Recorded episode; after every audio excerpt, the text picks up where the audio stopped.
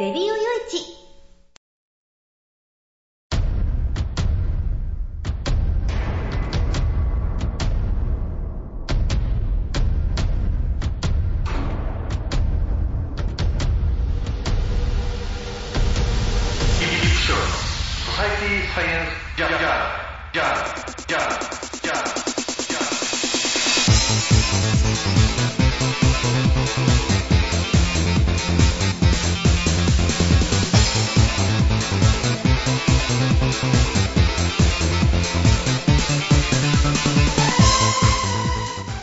ち皆さん、ハローじゃ、ご機嫌いかがですか、えー、ソサイティサイエンス、サイソサイティサイエンスジャーナル第368回、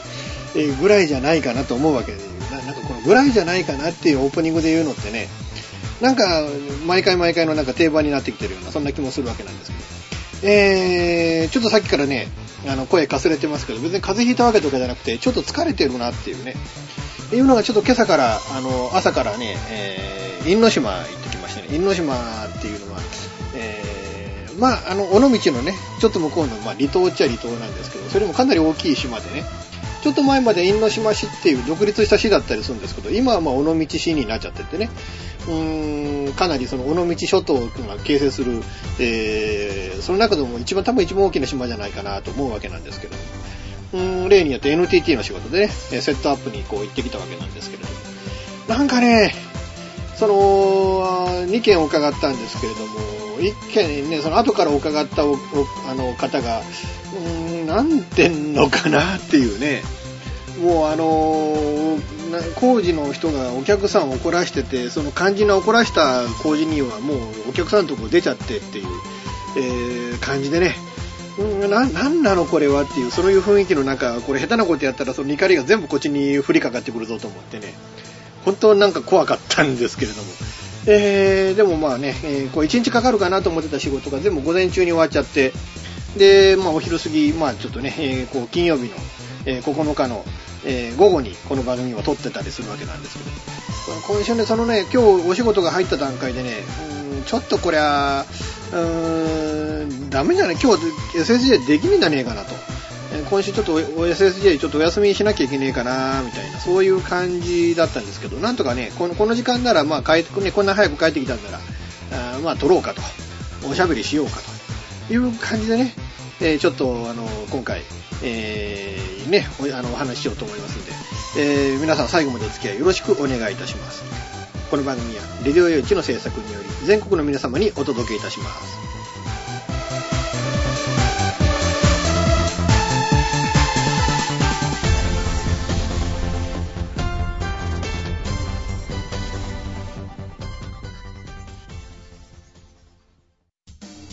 レディオ用地ソサイティサイエンスジャーナルはハードコアインターネットラジオ局レディオ用地聞くラジオから感じるラジオへレディオステーション IKI ニューウィンド IRN インターネットラジオ長野。高津区民放送。神奈川県川崎市 77.7MHz FM 玉川。茨城県我孫子市取手市 87.2MHz RTF 東関東放送長野県下諏訪町岡谷市 89.0MHz 下諏訪岡谷 IRN-FM 放送兵庫県加古川市 88.0MHz FM リンク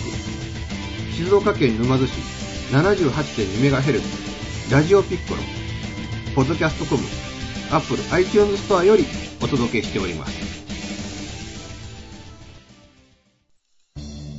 FM 玉川をキーステーションに全国ネットでお送りする FM ミッドナイトハイウェイサタデースペシャルマイフレンド様のハイパーウィークエンドでは身の回りの出来事や1週間のニュースの中から話題を拾って毎週1時間お送りしております。また時にはゲストをお迎えしてのフリートークスペシャルとしてもお送りしております。週末の情報バラエティ番組マイフレンド様の Hyper Weekend Internet Radio Station New Wind で毎週土曜日に配信しております。ぜひ皆さん聞いてくださいね。テレビビンゴネットアイランド。会社で役立つ面白応援グッズの紹介をはじめためになる情報ミュージシャンの生出演など映像でお届けする30分の生放送。テレビビンゴネットアイランドは毎週水曜日19時30分から20時。テレビビンゴで放送中です。一人で飲む酒は寂しいかもしれないけれど、たまにはいいじゃないか。一通り用事が済んだのなら、一緒にラジオでも聞いてみないか。チョイスラジオ、毎週月曜23時配信。検索サイトにて、チョイスラジオと検索をしてください。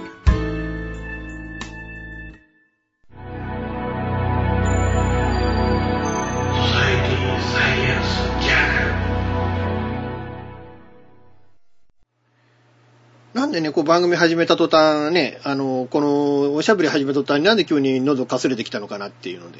ちょっとこうね、えー、自分正直違和感を感じながら、えー、ね、えー、おしゃべりしてね、始めちゃったわけなんですけれども、違和感っていうとね、今回、その、安倍首相がね、内閣総理大臣が、あまあ、発表したというか、閣議で決めたっていう、えー、内閣法制局長官ね、えーこちらの人事。これちょっと違和感ありますね。っていうのが、これまでね、その、うーん、内閣法制局長官っていう人は、ずっと歴代、えーその内閣法制局の中から、内閣法制局へお勤めしている人の中から選んできたと。まあ、それ順序に、えーまあ、部長をやって、えー次長をやって、えー長官やってっていう階段を踏まえ、どんどんどんどん上がっていって、その長官を務められたっていうのが、あまあ、これまでの内閣法制局長官だったそうなんですけれども、いきなりこの外務省のお役人だった方を、あーポーンと据えちゃったと。で、ましてやこれね、あの、安倍さんがその、かつて、第ね、第一期の、えー内閣総理大臣だった時に、なんかこう、あの、勉強会みたいなのを立ち上げたんですかね、その時ね。その、その中でも、その、ね、いわゆるその集団的自衛権を容認するという、えーそういう発言をそこでされていた方を据えちゃったっていうことで、これで内閣法制局がず、ね、代々と、こう、集団的自衛権は、えー日本国内にはない、憲法9条によってこれ制限されているんだと、えいうことに、そういうね、あの、話になっていた、あーっていうのが、あーこうね、ガラガラと、ガラガラポンでこう覆されちゃったっていう、うん、感じなんですわな。あの、確かに内閣法制局っていうね、あの、その組織っていうのが、あの、人事院と同じでね、要はその、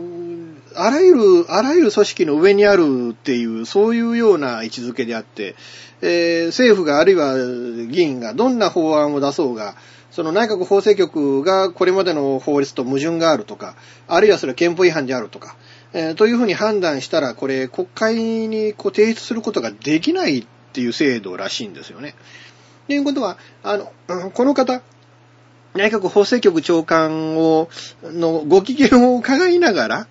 うーん、あくまでこの、この長官がダメって言わないような法律しか、あ国会も政府も、あこうね、法法案として出せないっていうことになってくると、うーん、あらゆる国会議員よりも、この内閣法制局長官っていう人の方が偉いんじゃねえかっていうような、え多分そうじゃないんでしょうけどね、あの、本当は。あでも、あらゆるそのそういう国会議員やその政府機関よりもこの人の方が偉いんじゃないかというふうに錯覚するようなあ立場で、で、なおかつ、あの、ずっとその憲法解釈で、えー集団的自衛権というものは制限をされているんだというふうに、えーまあ解釈をしてきたあ組織で、それが内閣法制局だったっていうことでね。で、ここの長官を、その、これまで内閣法制局のずっと考えてた、あその、いわゆるその内閣法制局の中で議論をしてきた、あその議論にとらわれない方を、確かにその、長官に据えちゃえば、あるいはその、これまでの内閣法制局が取ってきた立場と違う立場を取るんじゃないかなと。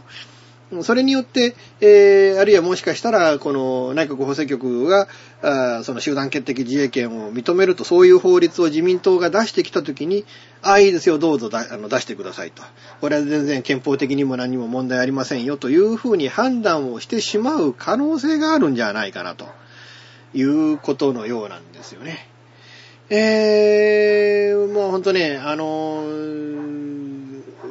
自民党にとっては、あるいは安倍さんにとって、安倍さん自身もなんか、うーん、あの、平成13、16年に、えー予算委員会で、えー集団的自衛権の行使を容認するということを研究する余地があるんではないかっていうふうになんか発言をされたんだけれども、えー当時の秋山内閣法制局長官に、えー交わされたことがあったと。とかね。うん。だからそういうこともあって、なおのことやっぱりこの安倍さんはなんかこの内閣法制局の人事をなんとか自分の思う人間に据えることによって、えこの集団的自衛権というものを認めようと。アメリカと一緒に他国を守るっていうこともありなんじゃねえかな、みたいなね。えーことを、そういう方向にま突き進もうとしているっていうことなんでしょうね。だからその、集団的自衛権、確かにね、その、日本がなんか攻撃を受けたときに、まあまあまだ受けたわけじゃないから、受けたときに、あ、これあくまでも仮の話でしかないですけどね。日本がどっかの国から、えー、こう攻撃を受けたときに、アメリカに対して、ね、日本ね、安保条約あんだから日本のこと守ってよっていうのは多分日本人誰もがその、えーそうアメリカに対してお願いするっていうことに対して、えーダメですよっていう方はそういないと思うんですね。もしかしたらあるいは共産党が、うん、そこら辺ね、安保条約に対する立場として、そこら辺の違和感を表明される可能性っていうのはあるかなとは思うんですけれども、でもまあまあ、理論的にはそのための安保条約でしょうみたいなとこでね。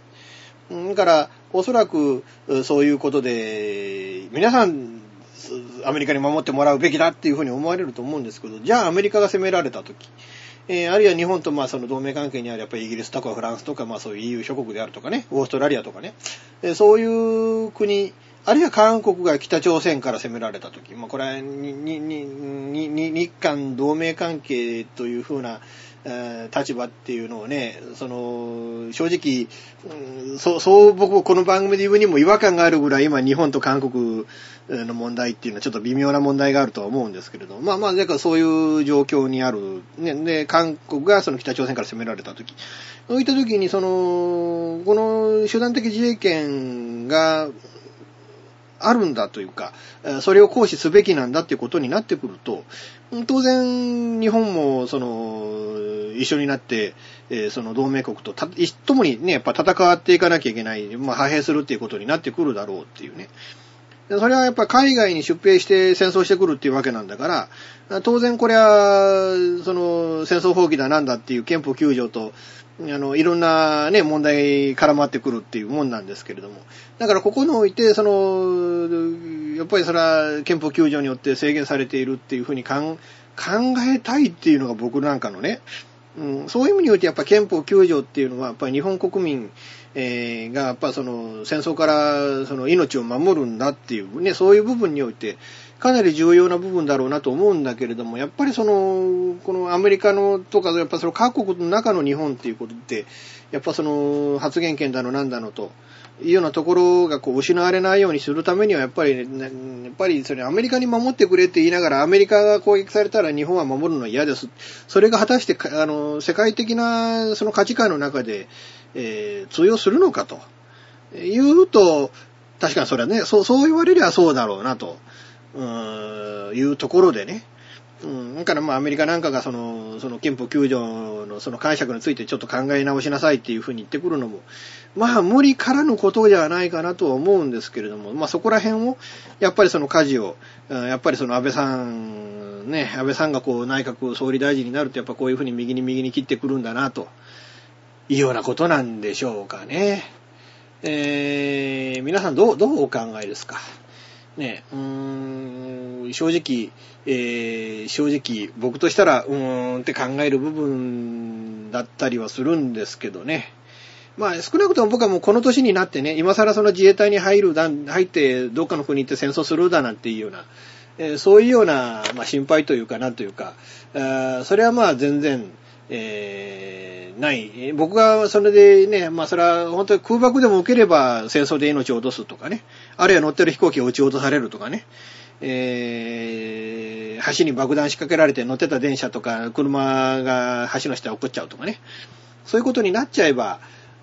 ちょっと、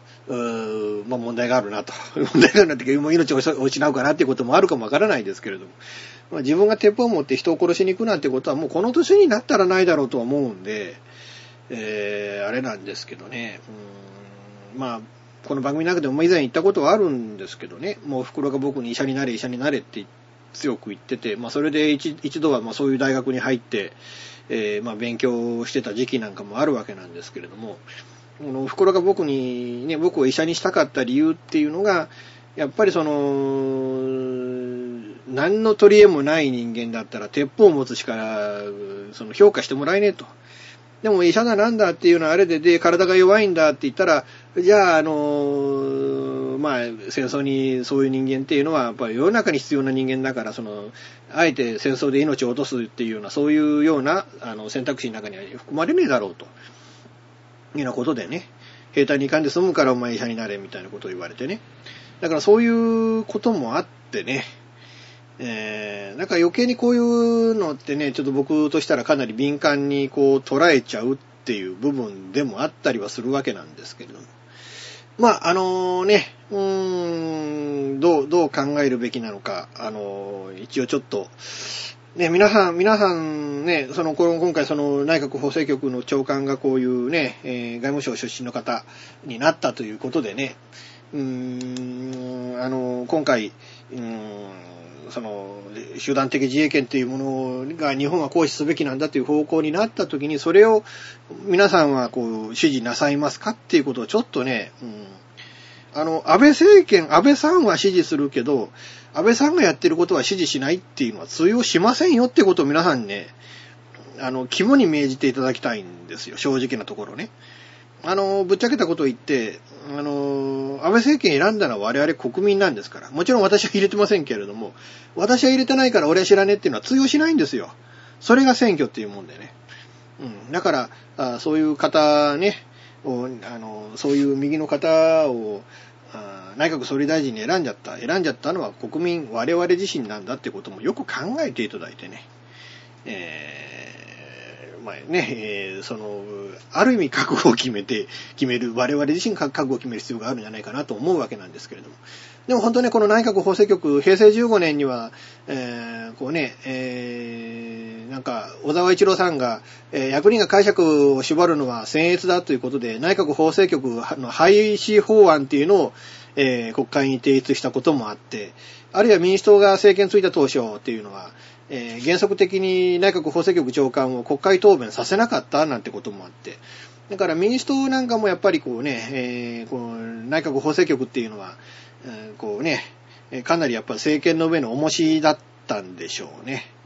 うん、だからその政権の重しとして、えー捉えるのか、あるいはその政権の重し自体を自分の仲間の人間にこう首を据えちゃうっていうことにするの、えーね、えーのかと。そういう手法の違いなのかなという気、そういう気もしないではないんですけれども。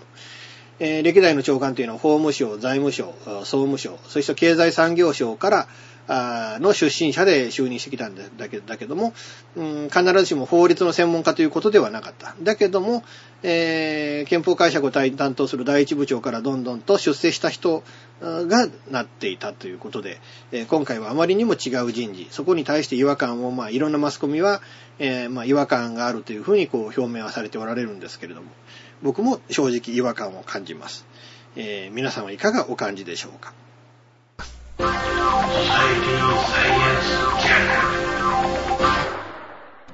現金で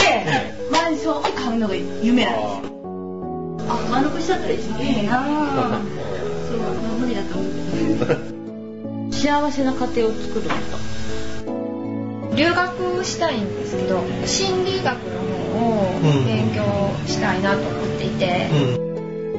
で、あの、マンション建てて一番上に住むっていうのが理想かな。あなたの夢を応援しています。風俗リンクラジ。オ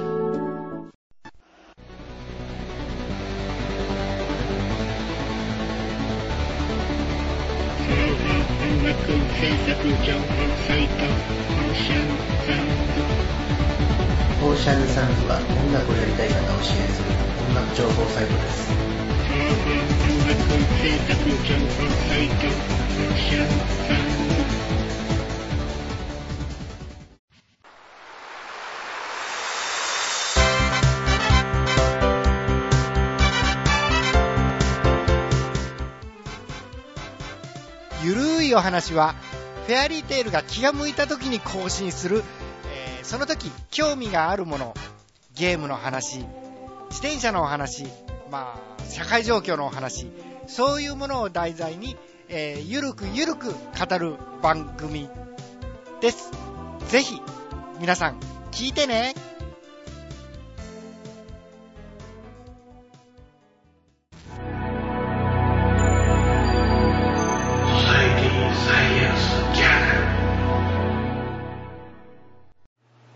なんかね、今回、その、まあ、日本をね、お話しする、まあ、最近か、去年ぐらいかな、その、毎回3本お話しするっていうのを2本に、まあ、減らしちゃってね、えー時間短縮をして、まあ、少しでもこの番組を楽しようと、横着しようという、いうことでね、えーなるべくもうそのね、3本だったら2本にしてちょっと時間短くしようっていう、えーそういうことで、まあ2本になっちゃったんですけど、その2本が2本ともなんかこの政治的なお話になるっていうのがね、ちょっと正直、あの、どうかなと他な、他の話題にするべきじゃなかったかなっていうので、ねまあそれは政治的な話題もいろいろ選べばね、それは確かにあの、みんなの党の渡辺代表と枝幹事長の対立みたいなね、まあまあ、言ってみりゃ、まああれはね、あの党は、まあ渡辺さんの個人商店ですから、だからそれはね、そこに対して改革だなんだ、えーって言ったら、それは渡辺代表怒りますよ、そら。この政党のね、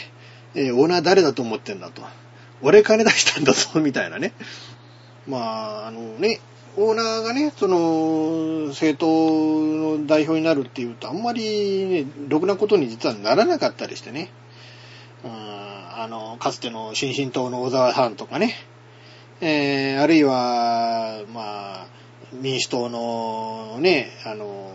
鳩山さんとかね。そう、そう、なんていうのかな、政党作った張本人が代表になると、そっからなんかものすごいなんか凋落が起きてっていう、うんことでね、うん、なんかそういうので言うとね、やっぱりあの、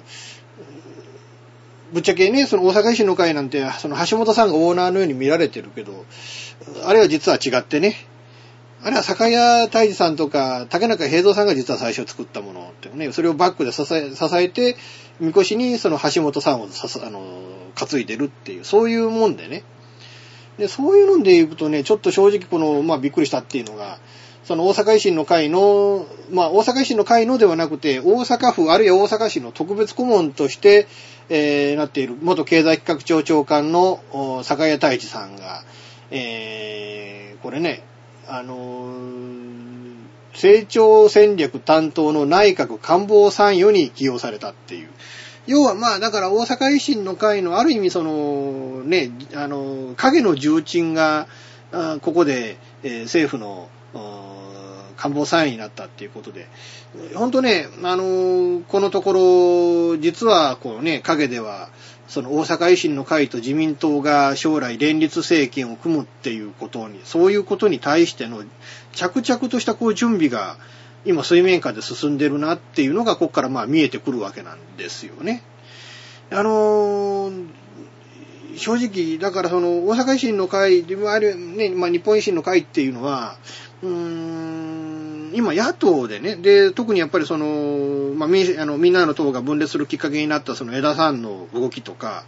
えーあるいは、あ民主党の細野さんの動きであるとか、こういったのはもうその次のね、次のその、いわゆるその政権を打倒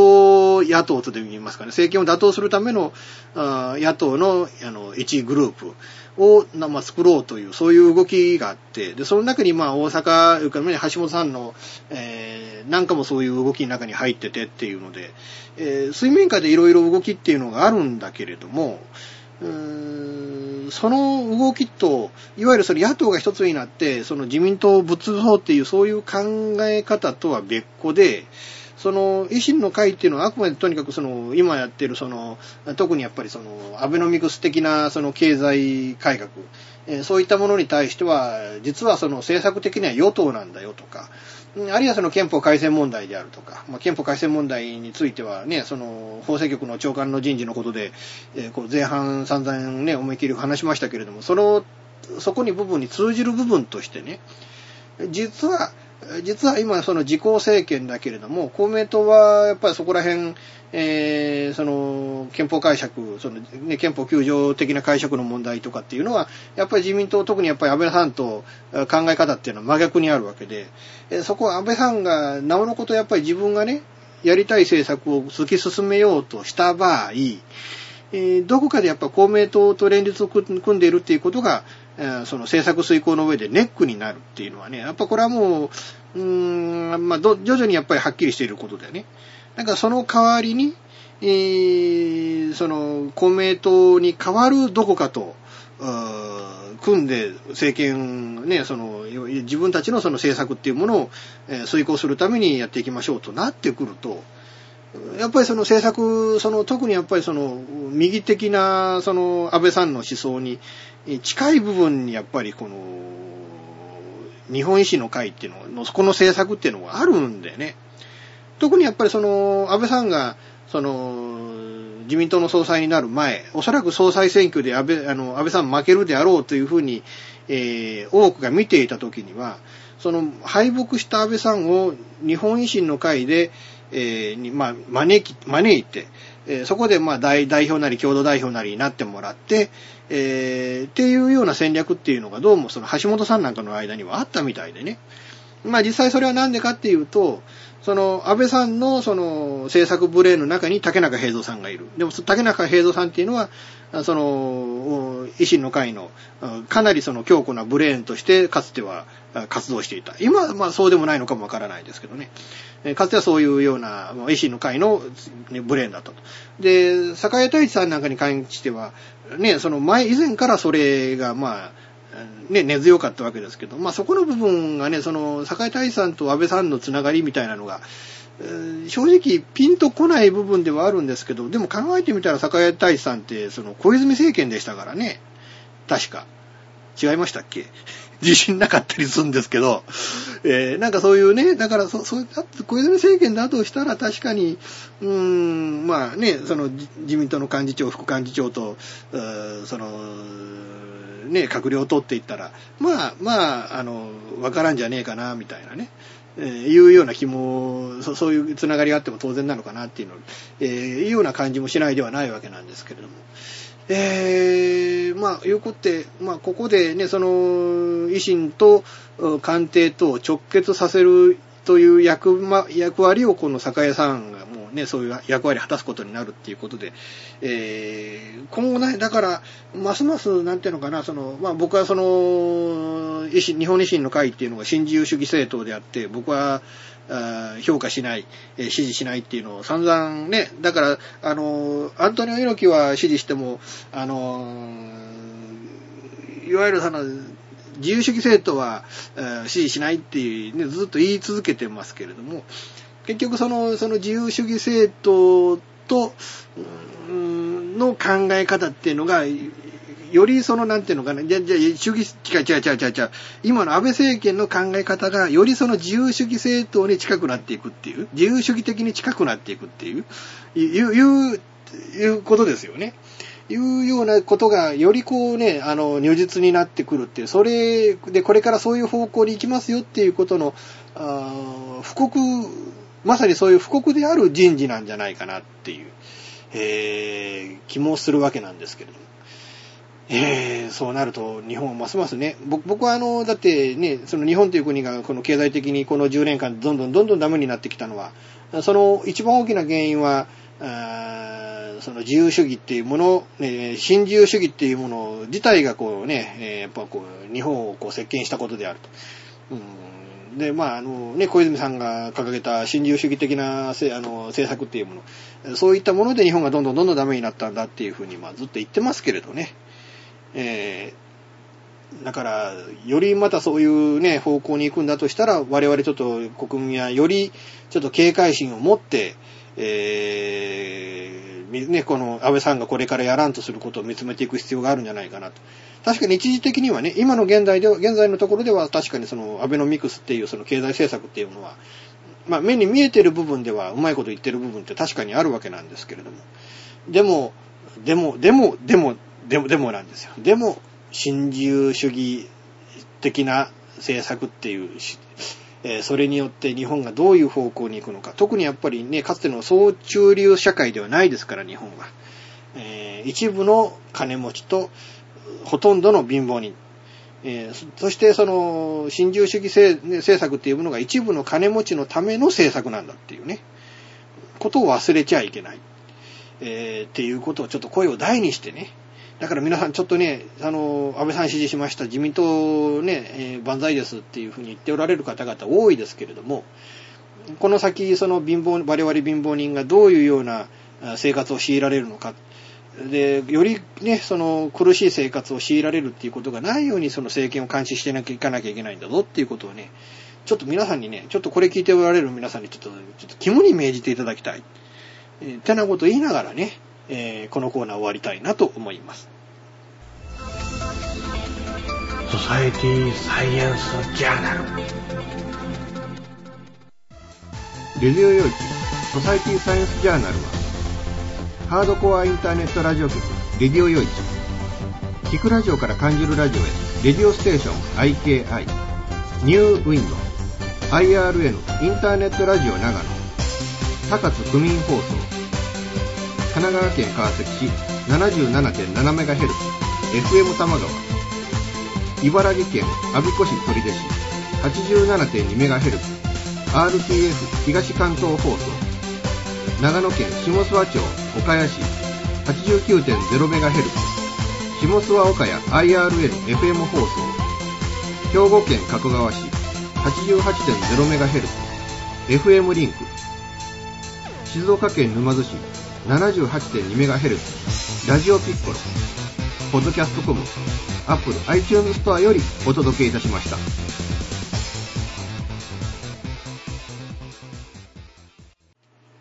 ということでね、いかがだったでしょうかね。かなり今忙しくてね、えー、作家仕事もかなりサボってる状況でね、まあサボってるって言っても、まああと5本原稿送んなきゃいけないんですけど、5本のうち4本は多少の目処はついてるかな、みたいな感じでね。えーただまあちょっとお盆のあたりでも丸1日か2日か、ちょっとネット、ね、ネットカフェにちょっとこもって、仕事してこようかな、なんてことも思ってますけれども。なんとかね、早いことこう本も書かなきゃいけないなっていうタイミングで、ちょっとちょこちょこと NTT の仕事がね、あって、今日、今日はまあ、因島行ってきましたけど、明日はまあちょっとね、福山ね、福山の、まあ中心部というほどじゃないんですけど、ちょっと、えー福山の外れの方何軒か、3軒かでしたかね、えーちょっと回ってこようかな、なんていう、そういう予定になってたりとかね。えーあとちょっとね、あの、ある保険屋さんのホームページを請け負ってて、これはまあちょっとワードプレスで、ね、まあすでにあるホームページをワードプレスでちょっとカスタマイズしてくれないっていうのがちょっとお客さんからの依頼でね。これちょっと今日あの、今日明日あれなんで日曜日ちょっとみっちりとそういう仕事もしなきゃいけないなっていうので。もうほんとね、ほんと今バッタバタなんですけどね。えーでもまあバッタバタしていながらもやっぱり自分がこうね、日々こう成長していけるっていう、うん、そういうね、えーこともあって、えーまあ頑張んなきゃいけねえなと。少しでもまあ頑張って、えーこうね、努力っていうものをすることによって自分が昨日までできなかったことが今日できる喜びみたいなもの。そう、そういうものがあるっていうのがね、やっぱりそう、なんていうのか自分、そういう自信になっていくものだし、やっぱり喜びの部分でもあるんでね、えーまあ頑張っていこうかなと。うん今、日々をこう送ってますけれどね。うん、けどまあ、なかなかね、自分がそのそんなにそれちゃんと成長していってるっていうようなそういう自信ってどこまであるんだったらなかなか、なかなかなくったりしてね。えー、まあ、まあ日々苦労だけはしているかななんていう、そういう感じではあるわけなんですけれども。まああのね、えー、ちょっとまあ CM でもしときましょうかね。あの、ウェビングっていうサービス、ちょっとあの、去年僕がいた会社ね、ハニワね、えーそちらが中心となって、ウェビングっていうホームページを皆さん作りませんかっていう、えーそういうサービスを立ち上げました。要は、まあ、あのね、えーお客さんの方でも更新してもらえるし、我々の方でも、まあ、やろ、やれって言われればやりますよ、みたいな、更新作業もしますよ、みたいな、えーそういうサービスなんですけどね。うーん要はまあ、あの、今ね、このご時世でやっぱホームページを持ってないっていうことで、やっぱ融資案件で、そのね、融資金額を引き下げられたりだとか、ああるいはその、ホームページ検索してホームページが出てこない、会社が出てこないっていうことで、やっぱり会社の信用を失うっていう、そういうようなね、やっぱホームページ